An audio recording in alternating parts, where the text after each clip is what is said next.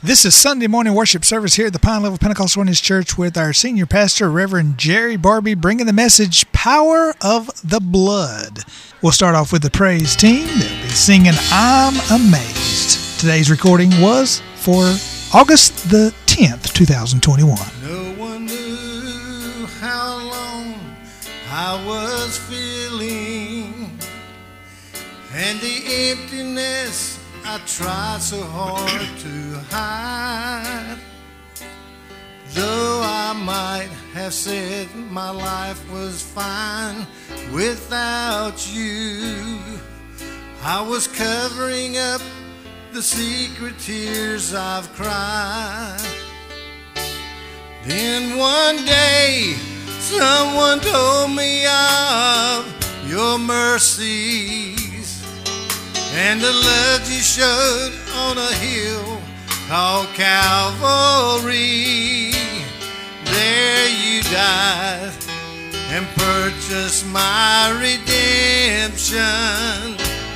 When you broke sin's power and set my spirit free, I'm amazed that you love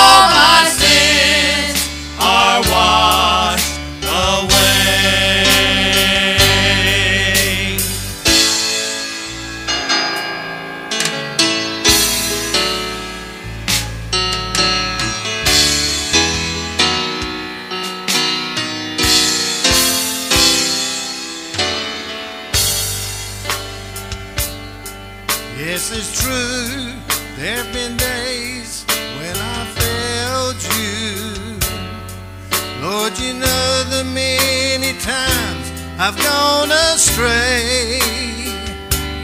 But I've learned your love is stronger than my weakness. And the end results every time I pray. No, no one else is ever care for me like you, Lord. Other friends can never be close to me. I'm not afraid to face the problems of tomorrow. Knowing you are everything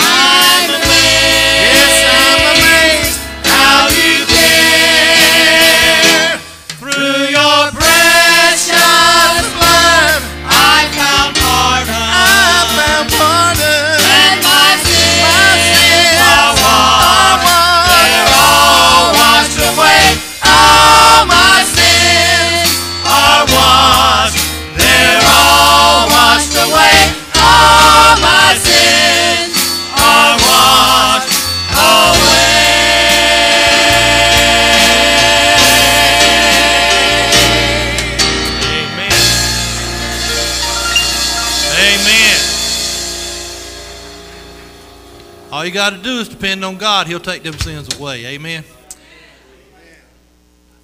You got it? Yeah, you having a good day today? Hey, good day.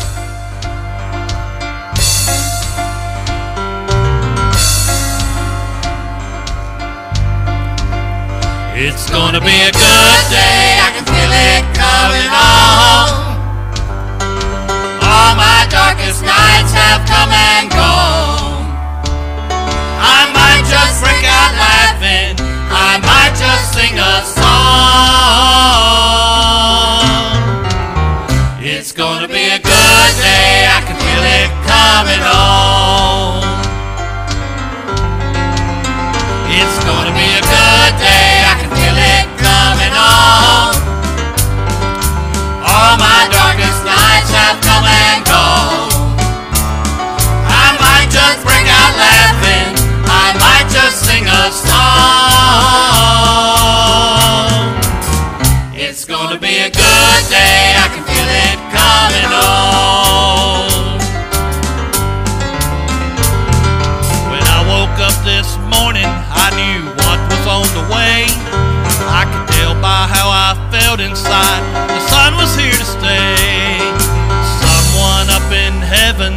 Be smiling down on me.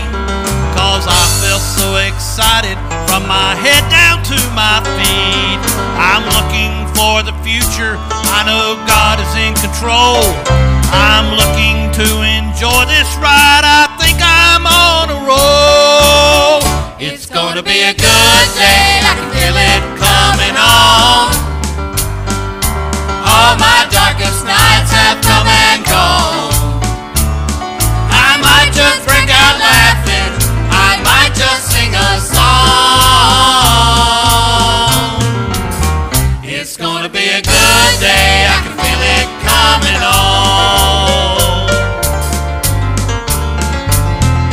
all my expectations and possibilities. The dreams that I've been dreaming, He has made reality. I've made a resolution that I'll dwell here on the good, and He'll send down a blessing just like He said He would. When I look down this tunnel, can finally see the light. I've got a funny feeling everything will be alright. It's gonna be a good day, I can feel it coming on. All my darkest nights have come and gone.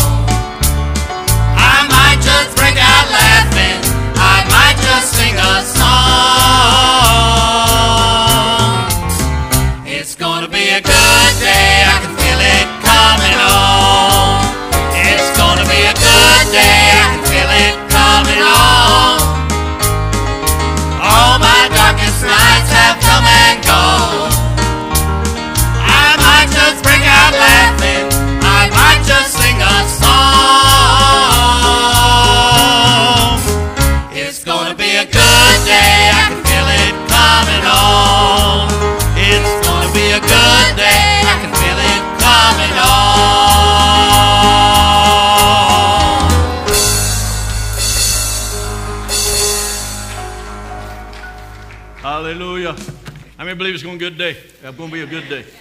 How many woke up this morning feeling a little dreary, a little weary? How many know Jesus still sitting at the right hand of the Father? He's still praying for you and I. Amen. His blood still flows.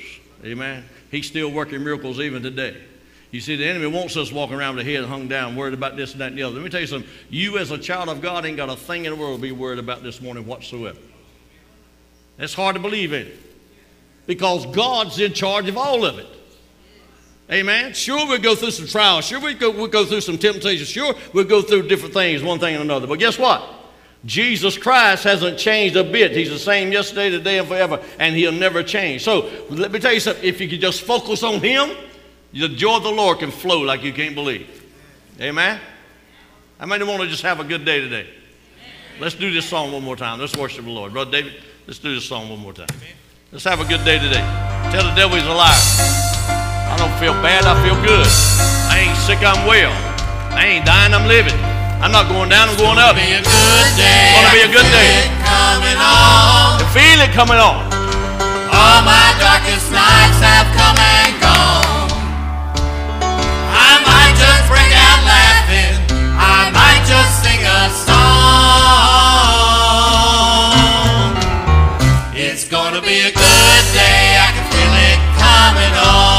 It is. Come on.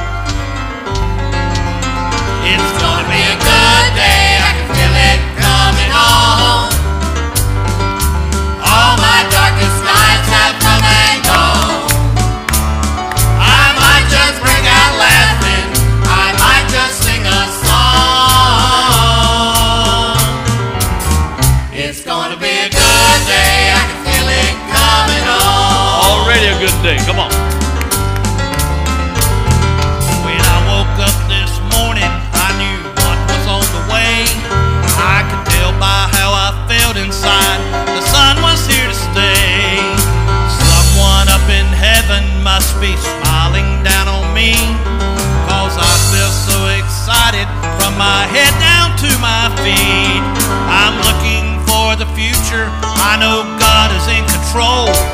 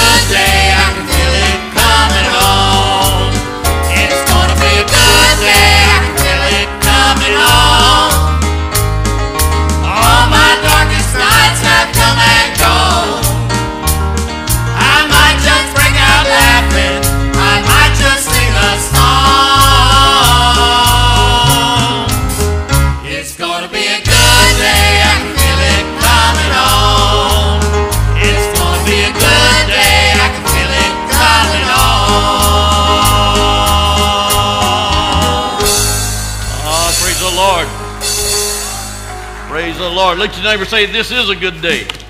Amen. You might be seated if you so desire. God's so good to us today. Appreciate all of you being here this morning. Thank you, Jesus. Amen. If you got your Bibles this morning, we're going to Matthew chapter number 26, 27, and 28.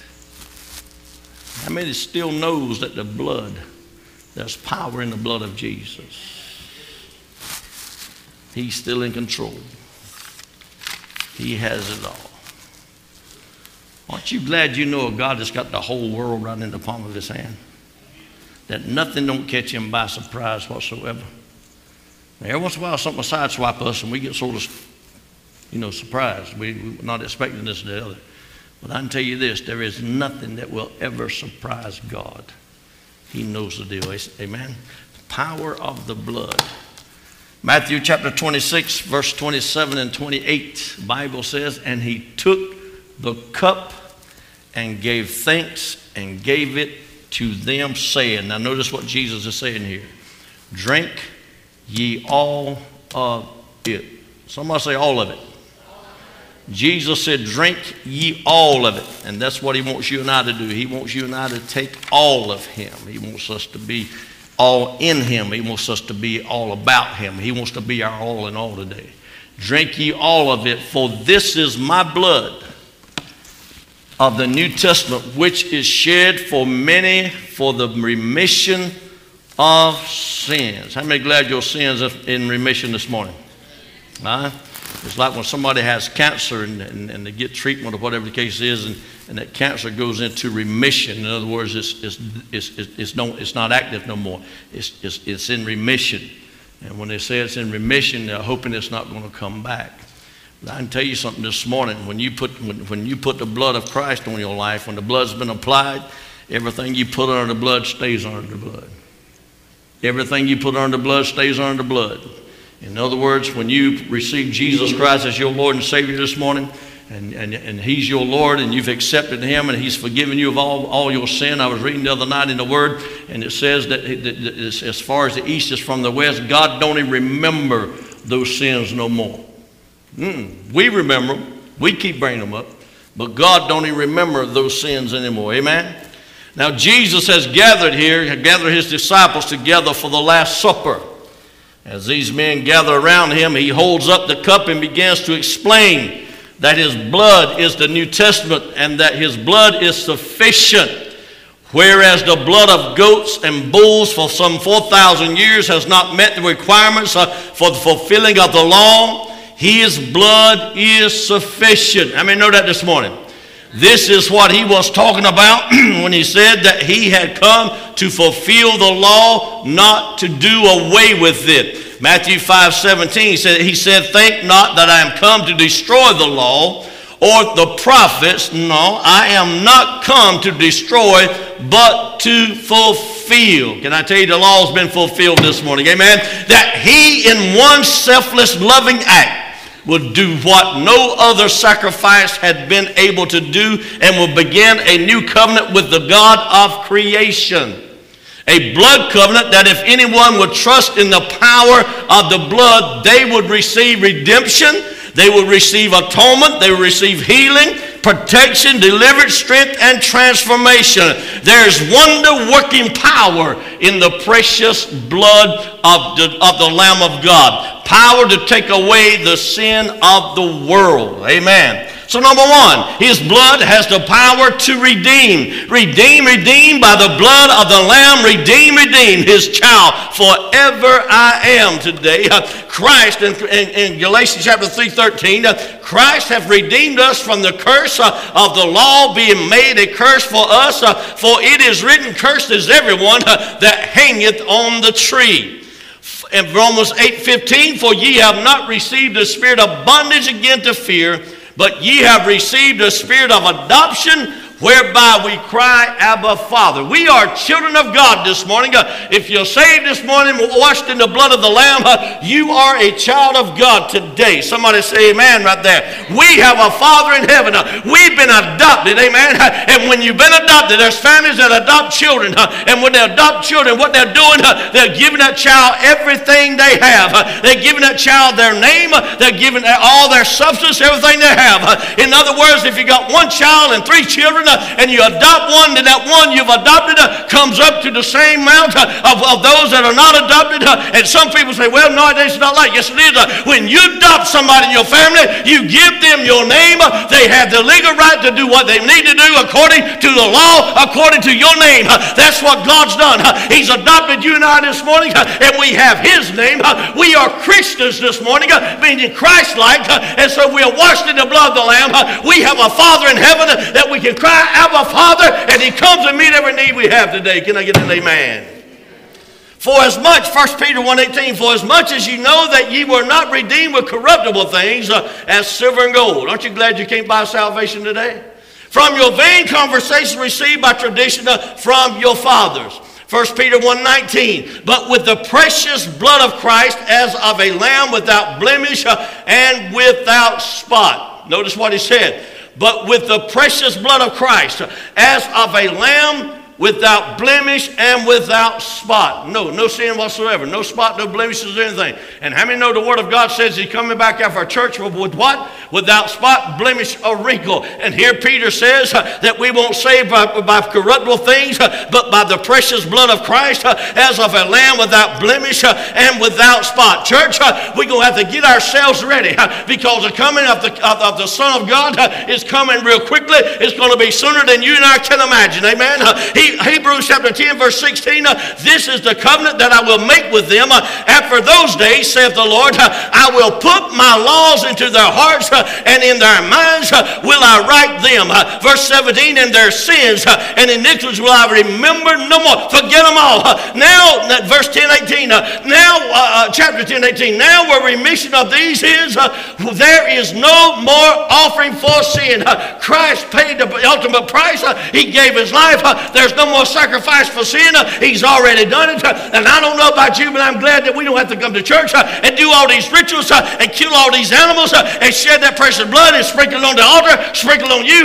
I'm glad Jesus loved me enough that he gave his life. He was willing to die for me. So, my friend, this morning, the only thing you now ought to be willing to do is do what we need to do for him and even be willing to die for him. And that's what it took in this latter time.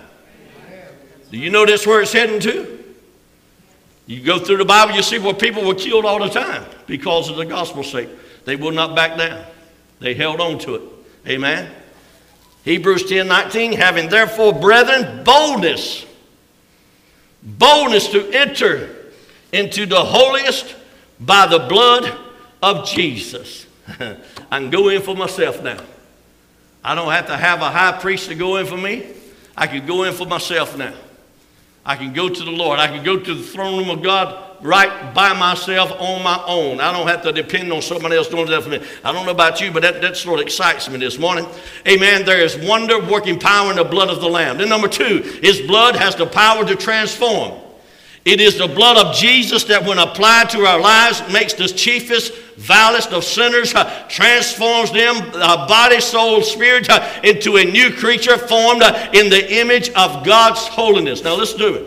It's the blood of Jesus. Only the blood of Jesus can do what I'm saying here. It is the blood of Jesus that, when applied, when applied to our lives, makes the chiefest, the vilest of sinners, uh, transforms uh, them body, soul, and spirit into a new creature formed in the image of God. I don't care how bad you think you are. I don't care how bad you think you've done. Uh, I don't care how corruptible you think you are. Let me tell you something. If the blood of Jesus Christ is applied to your life, He can transform you into a new creature, and you'll be a new creature in God because you'll be in the image of God, living in the holiness of God, and that's what the Lord wants. Amen. So then, Hebrews chapter 9, verse 14, how much more shall the blood of Christ, who through the uh, uh, eternal Spirit uh, offered himself without spot to God, uh, purge your conscience uh, from dead works uh, to serve the living God. Amen? That's what God can do. Somebody shout, Praise the Lord. Saul, a murderer. We know the story of Saul. Saul's a murderer.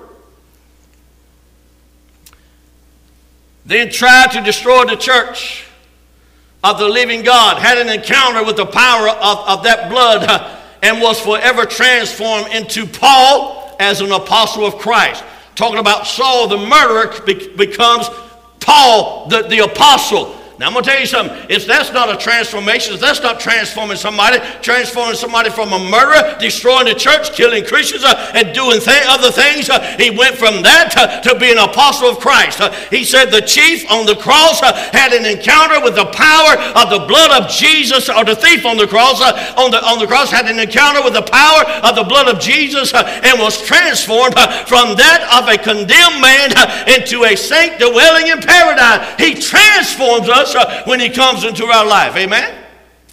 And then, and then uh, 2 Corinthians chapter 5, verse 17. Therefore, if any man be in Christ, he is a new creature. All things are passed away. Behold, all things uh, are become new.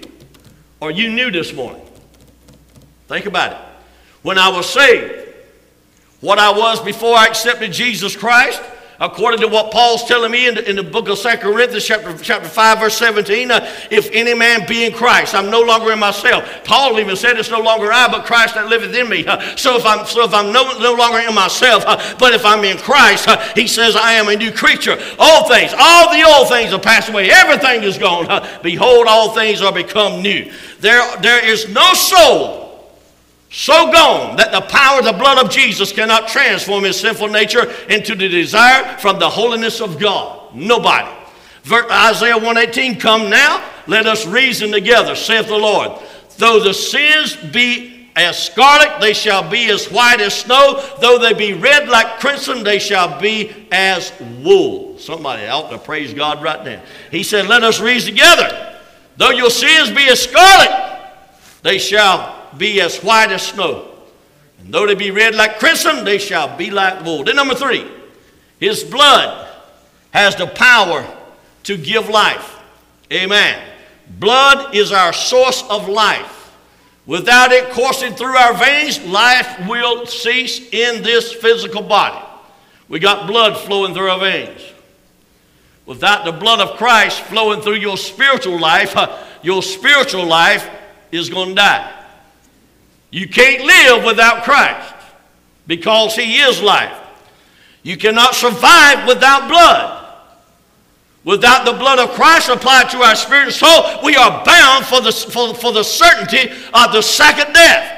Revelation 21 and 8. But the fearful and the unbelieving uh, and the abominable and murderers and whoremongers and uh, sorcerers uh, and adulterers and all liars uh, shall have their part in the lake which burneth with fire and brimstone, uh, which is the second death. Now, notice what he's saying here fearful. We got no reason to be afraid this morning. We got no reason to be living in fear. No, Christ, He's got it all. He's got it all under control. Unbelieving, abominable, murderers. Well, Pastor ain't never killed nobody. I've never killed nobody physically. But Brother Larry, there have been times coming up that I killed them, killed their influence with this little thing called a tongue. I killed their influence, so, so in a roundabout way, I literally murdered them, spiritually speaking. So what do I have to do? I have to go make it right with God. And God says, okay, son, now that you made it right with me, now go, now go make it right to the one that you murdered. Now go make it right to the one that, that you killed or influenced. Now go, go make it right with the one that you destroyed in the eyes of other people. You see, making it right with God is one thing, but then God says, now, now go make it right with your brother or your sister. Can I get an amen right there? whoremongers, sorcerers, adulteries.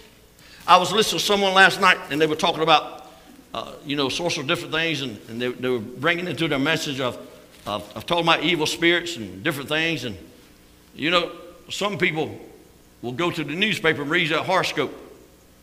They want to see what their day is going to be like. They don't want to see what's going to be happening. We'll see if they can get an idea of what, what, what, what they're going to be doing that day. What I heard that preacher say last night was do not even attempt to even read the, that, that uh, uh, what did I say it was? Horoscope. He said don't even attempt to read the horoscope. Because when, what, when you do that, what you're doing is you're opening up the door for evil spirits to start moving in on you. Wait a minute now, preacher, that's pretty strong. I know it's pretty strong. Let me tell you something. We, the Bible says, don't even, don't even give place to the devil. You get the devil an inch, he's to take a whole, he's going to take a whole mile. He said, don't even open it up. Don't even look at it. Don't even read it. Because what you're doing, you're opening up the door for evil spirits. Because you don't know what's behind that that you're reading. You don't know who wrote that. You don't know who put that together. You don't know what frame of mind they're in. You don't know what spiritual world they're in to be, to be doing those things. So he said, don't even attempt to even read the horoscope. It could be dangerous. And these Ouija boards and different things. My stepsister years ago, she was at my mama's house. She brings out this Ouija board. These four of them sitting there together, they got the hand on this thing, and all of a sudden it starts moving. I said, "Too, but sure. Now, where she knew how to move it, I don't know, but that thing was moving. And tarot cards. She had tarot cards she would read you. So when I was about 15, 16 years old, so I'd sit there with her. She'd, she'd take the tarot cards out. So what did I open myself up to? I ain't got a clue. That was my stepsister. As far as I'm concerned, she wasn't a step, she was a sister. She wrote me a letter, and I still got it in my Bible. This one Bible, she wrote me a letter, and on the outside of the envelope, she made some steps. And then she put sister at the top of it, stepsister. But it was a prayer. She was Catholic. It was a prayer. And I read the prayer, and I've read the prayer many times. And that prayer is so sincere. That prayer is so, so thing. But nevertheless, she was, she was all up into this stuff. But I thought she was a good girl. I thought everything was good. I still think she was a good girl. I, I just sat there and got into it. Didn't know what the world I was doing. But what did I open myself up to? I ain't got a clue. Because I'm going to tell you something. You might as well realize something this morning. The devil is real today. Satan is real. And any way he can get in on you, that's exactly what he's going to do. Somebody shall praise the Lord. I took communion one time when I was in the military. I took communion. Went with a guy to the Catholic Church that took communion, and when I tasted that stuff, it wasn't like we use. I punched him. I said, I'm going over and get on the other end of the line. He said, Why? I said, Because that don't taste like, which I never took, that's the first time I ever took communion. I said, That tastes pretty decent, pretty good. But it was the real deal. And everybody drank out of the same cup. Can you imagine doing that today? And in end of the line, the priest that was there, he took that cup, he took his, he took his, his, his white rag, he wiped off the top of it, cleaned it off real good, and he finished it. I said, wow.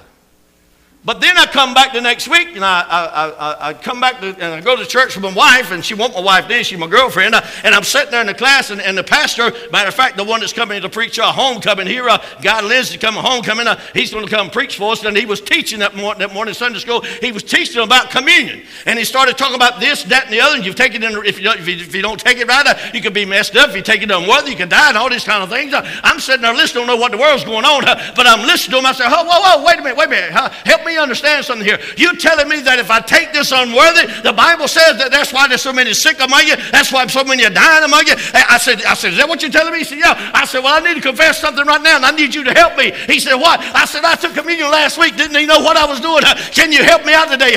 Because I don't want to, and I won't even say I said, but I don't want to be caught up into something I ain't going to be just caught up in.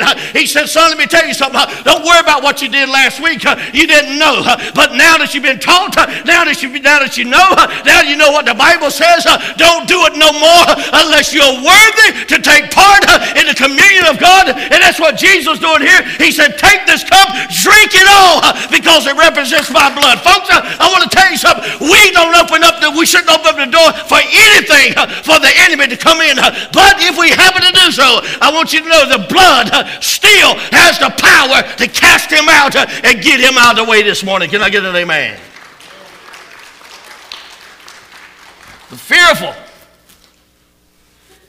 the adulterers. We ain't got no idols. No.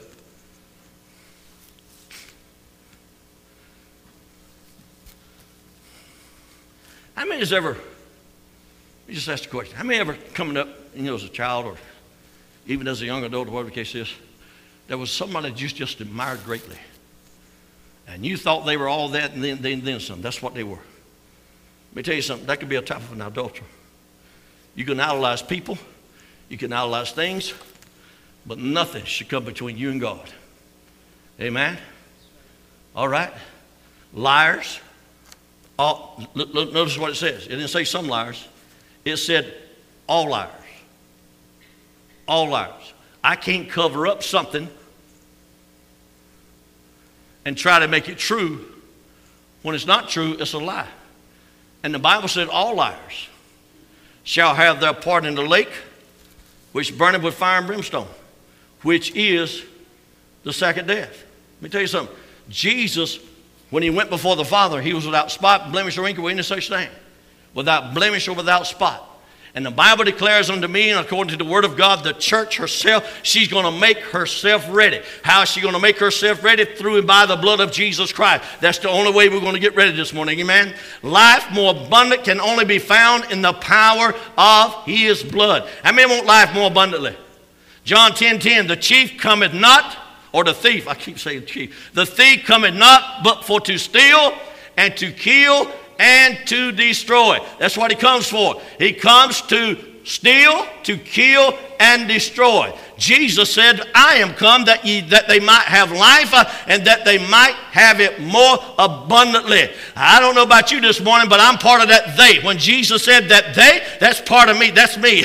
When he said they may have life uh, and that they uh, might have it more abundantly. In other words, I come that Jerry might have life, uh, and not only that, but that Jerry would have, might have life more abundantly this morning. Folks, we need to realize today, and I know we do, you folks by the way of the internet need to realize all this chaotic stuff going on in the world today. I'm going to tell you something. Just one word from God, He could calm it all down, all down. He could just calm it all down. He could get it all wrapped up together. But guess what? I don't think He's going to do that. He's opening up the eyes of the church to let us know that His blood, His blood, it still has the power, and He wants you not to trust Him even in the midst of all this chaos. You trust God, you'll come out on top every time today. Glory to God.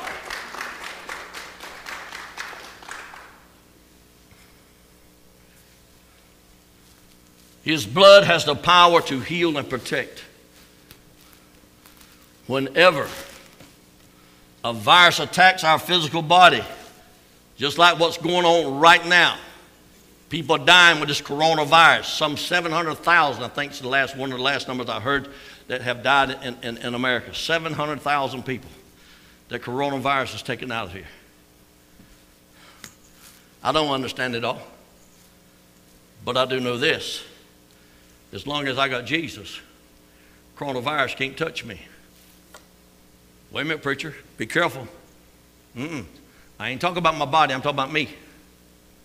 You see, that's the problem. Some people keep thinking about me as this. This right here. I hit this thing with a hammer the other day. And when I hit it, it hurt. But can I tell you what that did to my spiritual body? It could have done a whole lot. But can I tell you what it did to my spiritual self? Absolutely nothing. Because I didn't allow it to. It didn't touch my spirit. None at all. It didn't touch me, it just touched my body. You understand what I'm saying? Flesh and spirit. And the flesh and the spirit are contrary one to another all the time. And the Bible says, with whichever one we yield to, uh, that's the one that we're going to serve. So when things happen to you physically, it shouldn't be doing nothing to you spiritually. Am I making any sense to you? The only way it affects me spiritually if I allow it to. Now, when I put that board up there, to put that piece of molding up on the, on the ceiling up there, and I took that hammer and I hit it, I missed the board. And I hit my finger. Now, it could affect me spiritually. If I'd have got all uptight, mad, puffed up, thrown the ladder down, kicked everything out of the way, got out of the way, I showed my anger a little bit, uh, and, got, and got in the flesh instead of in the spirit, uh, it could have affected my spirit then. But I said, no, no, no. When, that, when I hit that thing, uh, I just put it, just like I always do, I just put it in my pocket. And I said, Lord, you know I'm hurting right now, and I need you to help me. And you know what? He helped me because I was able to go back to work. Didn't have a band aid. I just went and found me some tissue, put it around, put some tape around it, and my finger was like that. It was good. But you know what? I didn't let it affect my spirit whatsoever. Let me tell you something. When people come against you, when people talk about you, when people hurt you, don't let it creep into your spiritual self because your spiritual self is what's going to glory, not your fleshly self. But when you get caught up in the flesh, in the flesh, you retaliate and you do all these things, and that's what people want to do. They want you to, they want you to do that so they can point a finger at you and let them know, hey, look where you are now. Look at you now. No, what they need to do is see Christ in you, not you yourself. Can I get an amen? You folks pray for my grandson. I thank you for praying for me. He only gets his phone for a couple hours a week. He called us yesterday.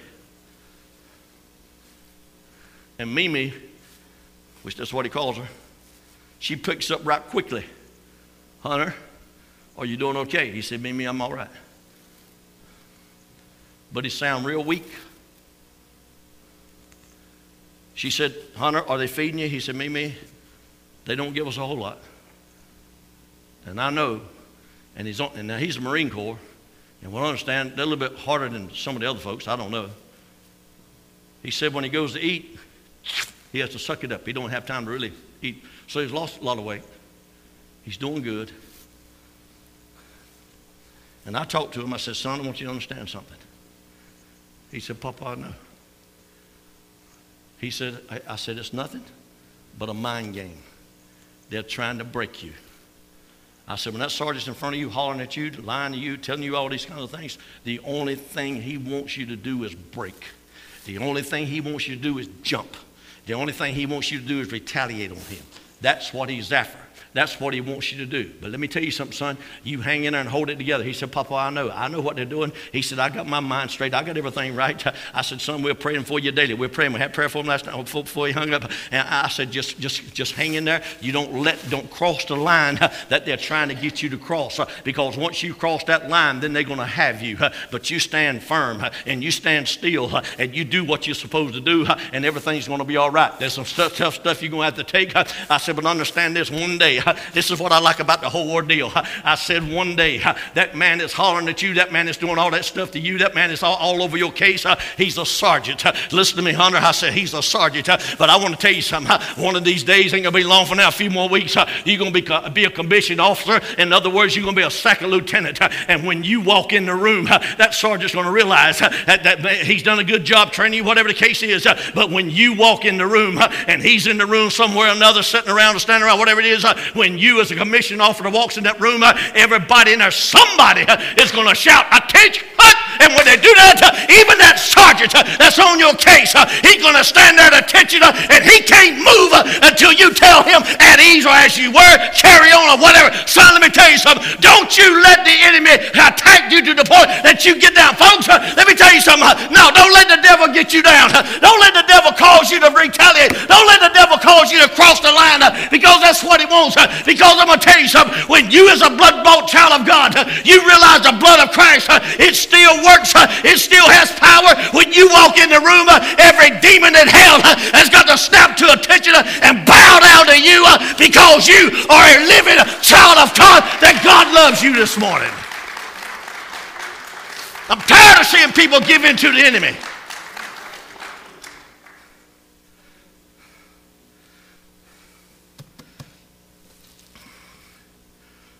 Let me tell you something, folks. I'm in the same boat you in. Because he fights me continuously. He's trying his best to break me. He's trying his best to get me to stoop to his level. And I keep saying, God, please, give me the strength to carry on. I know what Jesus did for me. Help me to stand. That he can't point his finger at me and accuse me of nothing. Because I realize what the Word tells me, and I believe, I believe the Word of God. The Word tells me that Jesus Christ is sitting at the right hand of the Father. He's my advocate. He's between me and the Father. And the Bible says, it declares that Jesus is praying for me. I don't know about you. You ain't gonna get no better person this side of glory to pray for you than the one that's on the other side of glory, and his name is Jesus. Huh? To know he's praying for you, you can't fail. To know he's praying for you, you can't fall. Sure, you might stumble. The wind might blow you over. Amen. And you might fall. But don't keep laying there. Just get up and know that he has got you in the palm of his hand. And realize that when you stand up in Christ, that devil's got to bow down. Amen. But when you stand up in the devil, you don't have a chance at nothing because he's got you. Somebody shout, Praise the Lord. Let me finish up. When the virus attacks, makes us sick, our blood begins to fight with all that it has, attacking this virus with white blood cells. I went to the doctor in 2008, May of 2008. That Thursday night, I will never forget it. We put some siding on, on, on our, our, our, building out, outside behind the house. Had some friends to help me. And that night, about 8.30, I was taking the last piece of stuff to the street so the city could pick it up. And I remember just walking back to the house. I couldn't hardly, couldn't hardly make it. I was just so weak. I was so tired. I said, something ain't right. And I went home that night. Uh, when I went in that night, went to bed. That morning, about 2 through 30, I was in such a chill, just jerking. I mean, jerking. My wife then told me a couple days before that, she said, You're going to the doctor. I said, I'm okay, I'm going to be all right. But that Friday morning, she said, Get your mess right, we're going to the doctor. I went to the immediate care. I walked in. They looked at me, they examined me. They said, Mr. Barbee, we don't know what's going on with you right now. This is not class book stuff that we're dealing with with you. We don't know what, we don't really know what it is. Said, I can tell you this. your white blood cells. This reminds me of this your white blood cells. Because whenever a virus, whenever your body is attacked with anything, the white blood, blood cells go to work. He said your white blood cell count, if I'm not mistaken, he told me he said it was up to 18,000. He said there's infection in you somewhere and we don't know what it is. He gave me a shot in the hip, gave me some antibiotics, told me to go home. I'll probably be all right. That Monday morning, I was so bad off I couldn't hardly, I couldn't hardly even do nothing. My wife taking her mother to the doctor. I said, ask Dr. Barton if, if, if, if to give her this paperwork, the blood work. She took it to her. My wife called me in just a few minutes. She said, Dr. Barton wants you in her office at 4.15 today. 4.15, I walked in her office. She looked at me. She said, don't stop. She said, I want you to get in the car and go straight to the hospital. Don't go to the emergency room. Go straight to the admit. I said, oh, doc, whoa, whoa. I'm the preacher. I visit hospitals. I don't stay in hospitals. She said, you're going to stay today. I said, okay. So I went over to the hospital that Monday afternoon. When I got in there, they said, Do you want to walk to the room or do you want to put you in a wheelchair? I said, No, I can walk. I'm good. I walked to the room. Tuesday morning, I woke up, could not breathe, could not do nothing, could not get off the bed.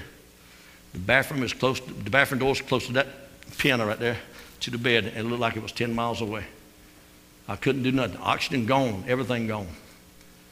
She started working on me. She started working on me the night before, first time she'd ever seen me. I was supposed to see her a month later. But she came in her room. She said, Mr. Barton, to tell you, I did it without permission. I took your blood last night when they draw blood. I took your blood and I went to work on it. I right now don't know what you got. I have no earthly clue. It took them from Monday night to Thursday morning to find out what I had. Dr. Pugh, the doctor, walks in and said, Mr. Barton, I want to tell you something. You got Legionella. I said, What in the world's a Legionella? He says, Legionnaires' disease. Back in the 1970s, a big uh, pandemic broke out in Pennsylvania, I think it was. And that's why it's called Legionnaire's disease. American Legion had a big pandemic. He said, I don't know where you got it from. I don't have a clue. It was the first case we've seen in five years. In 2017, I think it was, there's about 12 people in the state of North Carolina died with the same disease I had. He said, We don't know where you got it. But on, but on that Thursday morning after, after, after the doctor came in, that Thursday morning, my uncle walks in the hospital room. He said, Jerry, I don't know who I'm agreeing with. He said, I was in my office studying this morning. He said, and God moved on me, go pray for you, come pray for you. He said, and agree with somebody. You agree? He said, I don't know who I'm agreeing with. I don't know. He said, but God's going to heal you of this mess. And he don't know it but about 30 minutes before he got there. That's when I, the, the Lord just moved on me. I told my daughter, I said, go get my iPod. I want to hear, let me just hear some music. I can't do nothing else. And I won't never forget it. Jimmy Swaggart came on, came on, came on, came on the iPod. He said, I don't know about tomorrow. I don't know about tomorrow. But I know who's got, I know whose hand's in my hand. And I told God that morning, I said, Lord, ain't a thing in the world I can do. He said, Give it to me. I said, How do I just give it to you? How do I do that? How do I just give this to you? He said, Just give it to me. And I kept praying, I kept praying, thinking about my family, thinking about my wife, thinking about everybody, thinking about church, thinking about this and that. I said, How do I just give it to you? He said, Simply give it to me. I said, Father, in Jesus' name, I give you every burden, I give you every fear, I give you every thought I've got. I'm giving it to you right now. And this is in your hands. You do what you want to do, you do what you got to do. There's nothing I can do. So, Lord, I'm leaving it entirely up to you. When my uncle came that morning and he laid hands on me, he prayed for me that, that won't long after that, Dr. Pugh come in and said, said, said Mr. Barbee, we're going to take you down. We're going to do a lung cleansing. And they took all this tubes and run down, bring them out, and they pulled all kinds of mess out of my lungs. Right then, God used that right then to start breaking that stuff up. The doctor said your lungs are so compact there's no oxygen at all going to your body. Well, let me tell you something. If you can find somebody that can believe with you that the power, that there's still power in the blood of Jesus Christ, if you can get somebody to believe with you that all things are possible with him. When my uncle prayed for me that afternoon, I started turning and started getting better. And everything began to turn around and get around. Let me tell you something. Your body is, is organized, or your body is, is, is, is being built to heal itself. That's what it does. That's what it tries to do. When the enemy of your soul rises up against you, uh, the blood of the Lord, Lord and Savior covers us uh, like a shield, and that enemy that would destroy our soul is repealed. Amen? And repelled. He can't do it. Uh-uh. You're covered in the blood of Christ. He can't go through the bloodline. He can't do it. He will not do it. Amen? Why? Because there is wonder working power in the blood of the Lamb. When your body suffers an injury, a cut, your blood does that, this wonderful thing to protect you from infection. It forms a scab on it. I can show you scabs. Oh, I'm, I'm getting where I, am finding out I'm getting older. I don't have the balance I used to have. I'm bumping into things, and this one thing's another. But when, when your body suffers, the, the, the blood, uh, it clots and causes a scab. Uh, many times in this life, uh, we live, uh, we, we, in this life we live, we suffer from different kinds of attacks uh, upon our spirit. Uh, a word that was said that cuts like a knife into the heart, a selfish act that almost destroys you emotionally, an attack from Satan upon your thought life or condemnation. Amen. But when the blood is applied, my friend, the blood of Jesus, it goes to work right then. It begins to repel. It begins begins to rebuke, it begins to resist uh, the enemy. But what we got to do uh, is resist them for ourselves and know that Jesus uh, is there to do everything that needs to be done for the glory of God. The devil don't want you feeling good. He wants you waking up sick. That's what he wants. He wants you waking up feeling bad because then your day is going to be bad. But I got a feeling that this is going to be a good day because I know who's in charge of this day and whatever the enemy is trying to do, I resist, I rebuke him now in the name of Jesus Christ because I'm a blood bought child of God.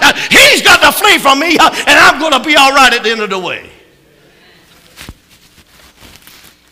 You see, this is when the blood of Jesus wraps around our spirit and soul and protect and bring healing to the hurts of our lives. The wound may be tender for a while and may leave a scar, but the blood of Jesus is always at work in the middle of the hurts of our life, bringing protection and bringing healing. But you see, the problem is a lot of times we stop that protection, we stop that healing we stop him from bringing it because we know better than he does. I can't believe that individual said that about me. I can't believe that individual done that to me. I can't believe this. I can't believe that. I can't believe the other. Uh-uh. Don't let that grab your flesh. Keep it to your spirit. Because your spirit's going to come over it if you just stay in the spirit with the Lord. Amen. If I'm making any sense this morning. You see, it's the blood, the power of the blood of Jesus breaks the yoke of bondage of sin from our lives. He does not just forgive us and leave us in the grips of Satan, but by the power of the blood of Christ, we experience freedom from sin. Do you hear what I said? He does not just forgive us and leave us in, in the grips of Satan, but by the power and the blood of Christ, we experience freedom from sin. How many, how many glad you're free this morning? You don't believe it? Look at Galatians chapter 5, verse 1. Stand fast, therefore, in the liberty where we're Christ have made us free and be not entangled again with the yoke of bondage. See what he said? See what Paul said? Stand fast, therefore, in the liberty, in the freedom wherewith Christ has made us free, and be not entangled again with the yoke, yoke of bondage. Whatever Satan has wrapped around your life and seems to be choking the very life out of you with, amen? Let me tell you something. But not just to deliver, but to overcome. Whatever Satan's gotten wrapped around your life, and he's choking, seems like he's choking the life out of you. Do what Paul said, stand fast, therefore, in the liberty wherewith Christ has made us free, and be not entangled again with the yoke of bondage. Amen. He can't. Colossians chapter 1, 13, who have delivered us from the power of darkness and have translated us into the kingdom of his dear Son 14, in whom we have redemption through his blood, even the forgiveness of sin. You see, God's got it set up through his son that we have protection on every side. He can't bring nothing on us to, to defeat us if we'll just put our faith and trust in him. That's what we have to do. Though. You can't partially trust Christ, you got to fully trust Christ. Amen? And then verse 11, 12, Revelation 12, 11. And they overcame him by the blood of the Lamb and by the word of their testimony. And they loved not their lives unto the death. They didn't worry about themselves. They didn't worry about their life. They were concerned about Jesus Christ and him crucified. They were concerned about living for him. And when the enemy come against them, what they do? They begin to testify of the greatness of God, of the greatness of the blood of the Lamb, how he's brought me through this, how he's brought me through that, how he's brought me through all these others. So right now, today, whatever what he's saying is, by the blood of the Lamb by the word of the testimony, and they loved not their lives. They said, Hey, it don't matter about me. It's all about him. Because if you destroy this flesh, my spirit is going to be with him forevermore in the portals of glory. Ah, somebody shout praise the Lord. Then verse uh, six, uh, uh, uh, six, his blood still, his blood is still powerful today. His blood is still saving sinners, setting captives free today. His blood is still sufficient. You see this microphone right here? Ain't got no power at all because it might not be on. But I've been, listen, listen, I like this. Lord, just give me this. Joy, is this my microphone? Is this my microphone up here? Huh? It ain't? I can't do what I want to do. But uh, if this was my microphone, I got one up there, I said, I'll just keep that for me. If this was my microphone, I couldn't use my microphone with this microphone. I got out what size. Uh-uh. One or the other has got to be off. But I can take this microphone that's not on the same system, and I can use this microphone even while I'm using this one. Now, this new technology I got around my head, you see all this stuff behind me right here? It's more aggravating than it's worth. I, no, it's not. Let me rephrase that. He's done good. But I was, I'm trying to, I was trying my best say, Joy, I don't like that thing on me hanging around me. So, so, can, can you get my other one? It goes on my collar. I don't have to worry about it. And several people come out yesterday, uh, last week, shook my hand, said, Pastor, I could sure hear you a whole lot better today. I said, Wow, you ain't helping me a bit. So this morning, Joy said, You want this one? I said, I ain't got much of a choice. He said, Yeah, you, you, you can do what you want to. I said, Well, they said I sound better, so let me have it. We'll keep working with it. He said, After a while, you get to where you won't even notice it. I hope so. But what I'm getting at is my mic won't work with this mic. I have to have this one off to use this one, or have this one off to use this. You know what? They're not in sync. That's what's going along with a lot of Christians today. They're not in sync with Christ. They're trying to get the flesh to work and the spirit to work at the same time. I'm going to go ahead and tell you something. It ain't going to happen. There ain't no mediocre where you can stand in the middle and spirit and flesh, or flesh and spirit, whatever side you want to do it on. You ain't going to stand in the middle and constantly be back and forth. It don't work that way. You got to have your heart set up, made up, not your mind. Have your heart made up. I'm either going with the flesh or I'm going with the spirit. So for me to go with the spirit, I got to cut the flesh off. For me to go with the flesh, the spirit's going to be cut off. Some say, well, I'm not cutting the spirit off. You don't have to. It's on remote. When you go to the flesh, it just gets just it's just there. Notice what I'm saying. It's still there. He's never left you. He's still there. But you're going to have to turn that off, right? You want to turn yourself off and get turned on to Jesus, turn back into Jesus before you can be able to walk in the Spirit. It don't work both ways. Understand what I'm saying? And that's what's wrong with a lot of Christians. They're trying to, trying to walk both aisles. They're trying to, trying to straddle the fence. I saw Brother Mike, this thing on, I saw Brother Mike ride a bicycle backwards in here one time. I can hardly ride one forward. So I guess this morning, if I was to get up here on this thing right here and I was to start walking down it, so look out, preacher, you crazy?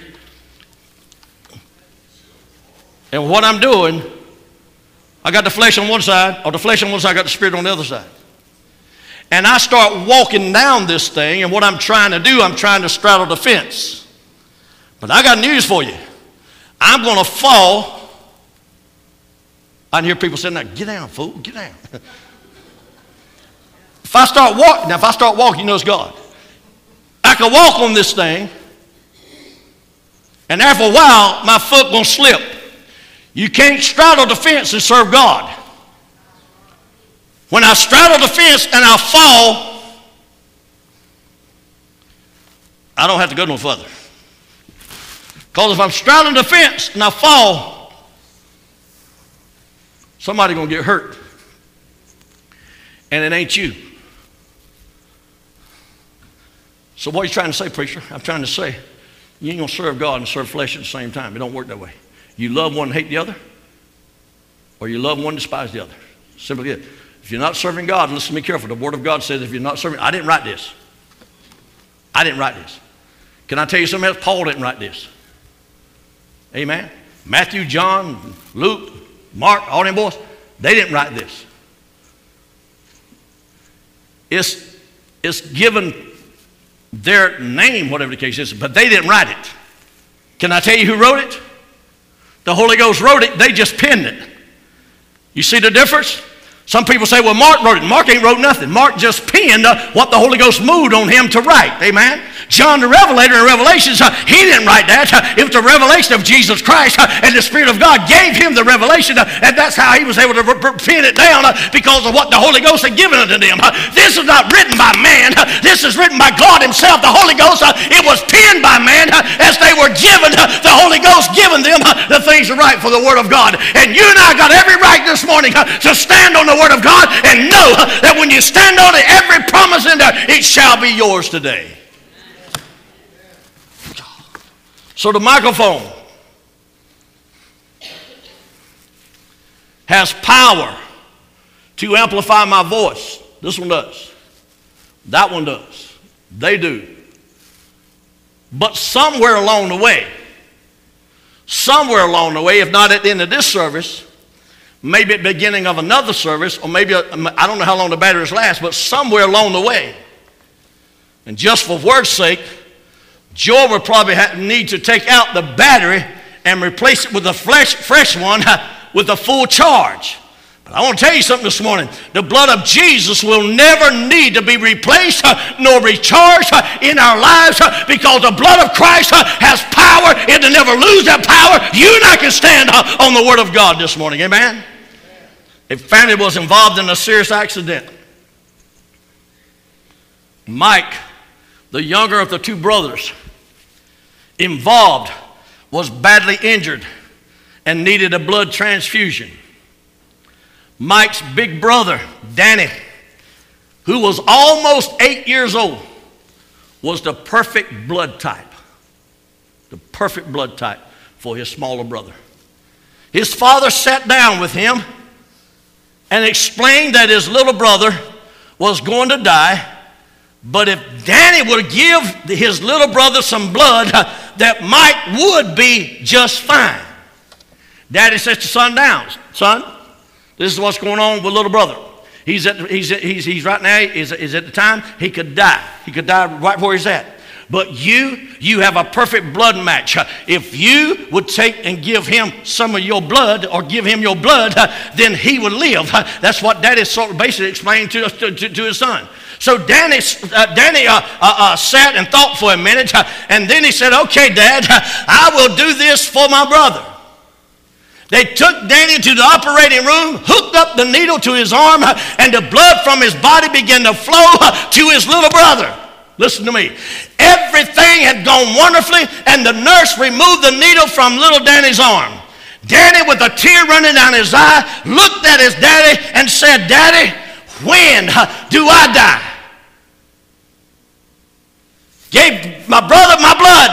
Now, daddy, brother gonna die. Now I give brother my blood. Daddy, when am I going to die? The father suddenly realized uh, with a shock that Danny had misunderstood his explanation uh, of giving blood. Uh, Danny thought he was giving all his blood to save the life of his little brother. He thought that he would die after the transfusion was over. Yet still, listen to me, yet still, little nine year old boy, still, he said and thought a minute. He said, Okay, Daddy, I'll do it.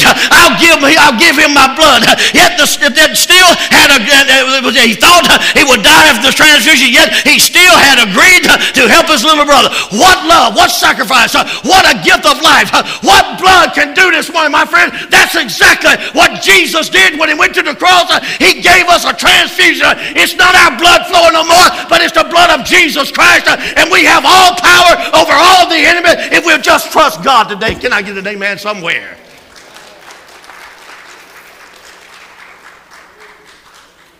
Danny, I need your blood. Because Mike's going to die if you don't give it to us. Okay, Daddy, I'll give it to him. And then when am I going to die? Daddy, when am I going to die? Whoa, whoa, whoa, whoa, whoa. Let me tell you something. When you accept Jesus Christ, your Lord and Savior, you will never die.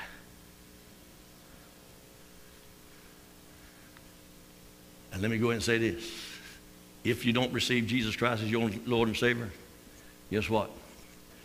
You still will never die. Never. Eternity is waiting for all of us. No, come on. Eternity is waiting for all of us. And one day, we're going to face eternity. Huh? We're going to face eternity one day.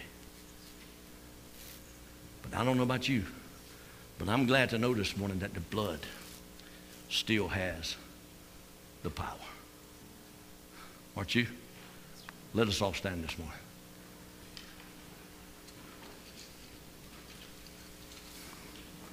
A perfect song right now would be There's Power in the Blood.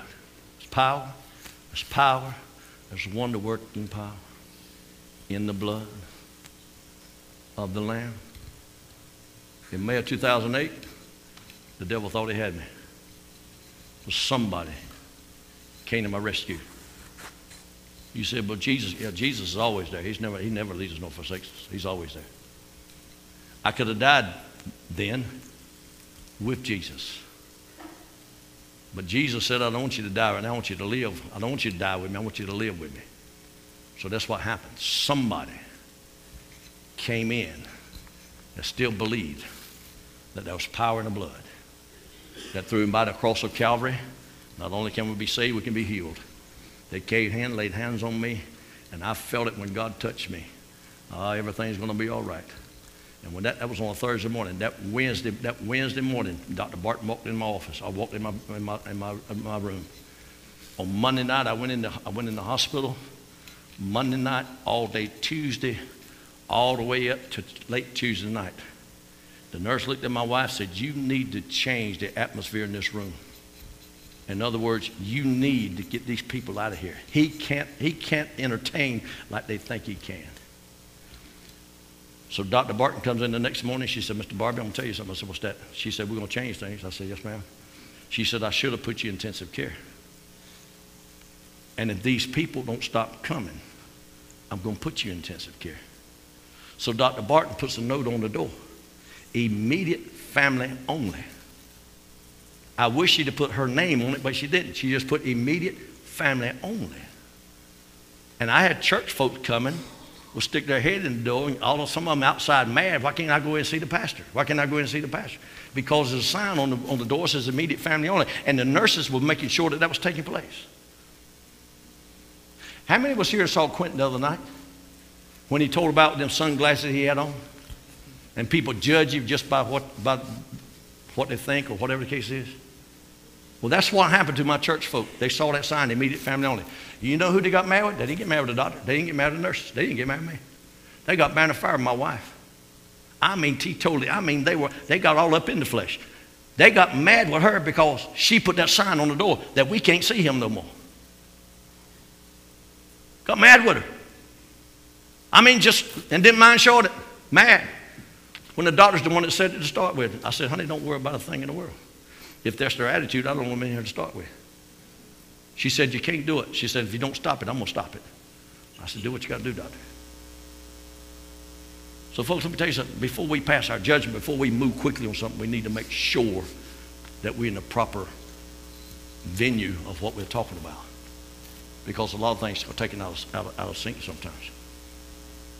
But somebody agreed with me and believed with me that the power of Jesus, there's still power in the blood of Jesus.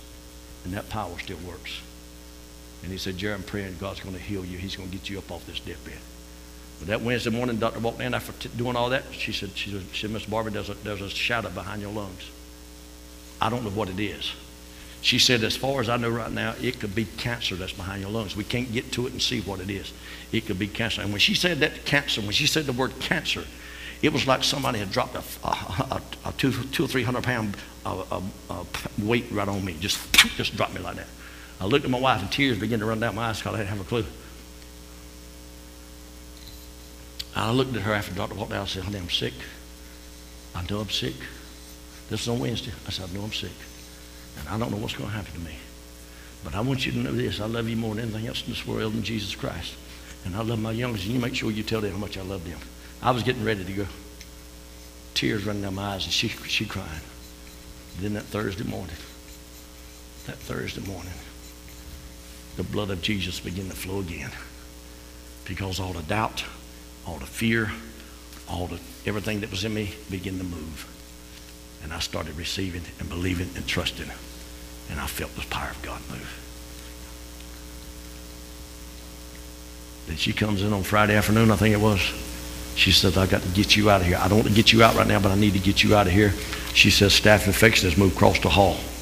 In the room across from you, I got to get you out of here. I can't let you stay here because your immune system is down rock bottom to nut. You got nothing. So I got to get you out of here. Sent me home. Sent me home with oxygen. I said, Dr. Barton, they said, I ain't going home. She said, yes, you are. She said, get up walk over there and come back. Get up walk over there. She'd done that several times. Then she checked my oxygen. It's got to get down to a certain level before you take oxygen home. And when it got down that level, she wrote it down right then. Went out there and told him, said, now he can go home. You send oxygen with him. They brought all this stuff in my house, this machine, this great big tanks and all this stuff. And while I'm sitting there in the chair, I can't hardly breathe. I went and took a shower, could hardly lift my hands up. I'm sitting there in that chair, can't hardly breathe. And I looked down. I said, I'm going to tell you fellow something. You're going to come back and get this mess. Because God ain't partially done nothing to me in a hospital room. What he done in the hospital room, he's going to continue to do. You're going to come back and get this mess. He said, what you mean? I said, because I'm going to be healed in Jesus' name. They said, well, and, and they hear that all the time. They said, well, when you, when you decide you don't want it any more calls, we'll come get it. Three weeks later, I called him up. I said, come get it. I don't need it no more. God's touched me and healed me completely. I don't need your oxygen no more. When I see somebody's got oxygen in their nose, man, my heart just goes out to them because I know if you can't breathe, you can't do nothing. But God touched me today and healed me. I know the power that's in the blood of Jesus Christ. I know that. Huh? And, and then a massive heart attack. See, I can't walk up there. I can't even walk down there. A massive heart attack. The devil tried to kill me again. And when I went into the operating room and getting roped up, I said, Lord, I'm in your hands. Do what you want to do. You can leave me here, let me go. I'm ready to go. I got people here. I got people over yonder. Whatever you want. You do what you want to do. No fear at all. Doctor said, Are you ready? I said, Yes, sir. Let's do it. And when that nurse punched my shoulder, said, Mr. Barbee, Mr. Barbee, I said, Oh, that ain't the voice of the Lord. That's the voice of a nurse. He left me here. He left me here just to aggravate the fire to you folks. Can I get an amen? So, have you experienced the wonder working power of the blood of the Lamb today? Have you experienced it? Father, in Jesus' name, we thank you, we love you, and praise you, Father. Anybody by the way of internet, anybody that's listening to us today, these that are here this morning, Father, in the house of God, Father, if there's a need in the house, Father, there's a healing needed, or whatever it is. It could be mentally, physically, spiritually, whatever the need might be. Father, there's still wonder working power in the blood of the Lamb. And if they, can just release it and trust it wholeheartedly to you, God, I know what your word says that you are a deliverer, you're a healer, you'll set us free, Lord. And Father, take away every bit of bondage, Lord, that's holding us down today. And Father, we'll stand careful to give you all the praise, the glory, and honor in Jesus' name. And everybody said, Amen. Let's Thanks for tuning in to our live stream here at the Pine Level Pentecostal Holiness Church. If you want more information about our church, go to our website, pinelevelphc.org. That's pinelevelphc.org. You can check out pictures, events coming up, also watch other services that you may have missed. Also, you can download our free app through the Google Play or the iOS App Store. You can watch our services live or on demand, and you can get push notifications about upcoming events here at the Pine Level Pentecostal Holiness Church, as well as check out other information that's going on here. Also, Facebook users search Facebook for uh, Pine Level PHC, and you can like our page on Facebook, get notifications when we go live, check out pictures and other things that we post through Facebook. If you're a YouTube fan, go to YouTube, search Pine Level PH Church, and subscribe to our channel and get notifications when we go live. You can watch our services live or on demand through YouTube. We also have a podcast available for the people who can't watch. You can listen while you drive or work. Go to your favorite podcast provider, or you can go to our website or the app for the quick link to the podcast. For everyone here at the Pine Level Pentecostal Holiness Church, I'm Joey Perry. Tune in again Sunday morning at 10:30 or Sunday night at 6 p.m. and Wednesday at 7. God bless.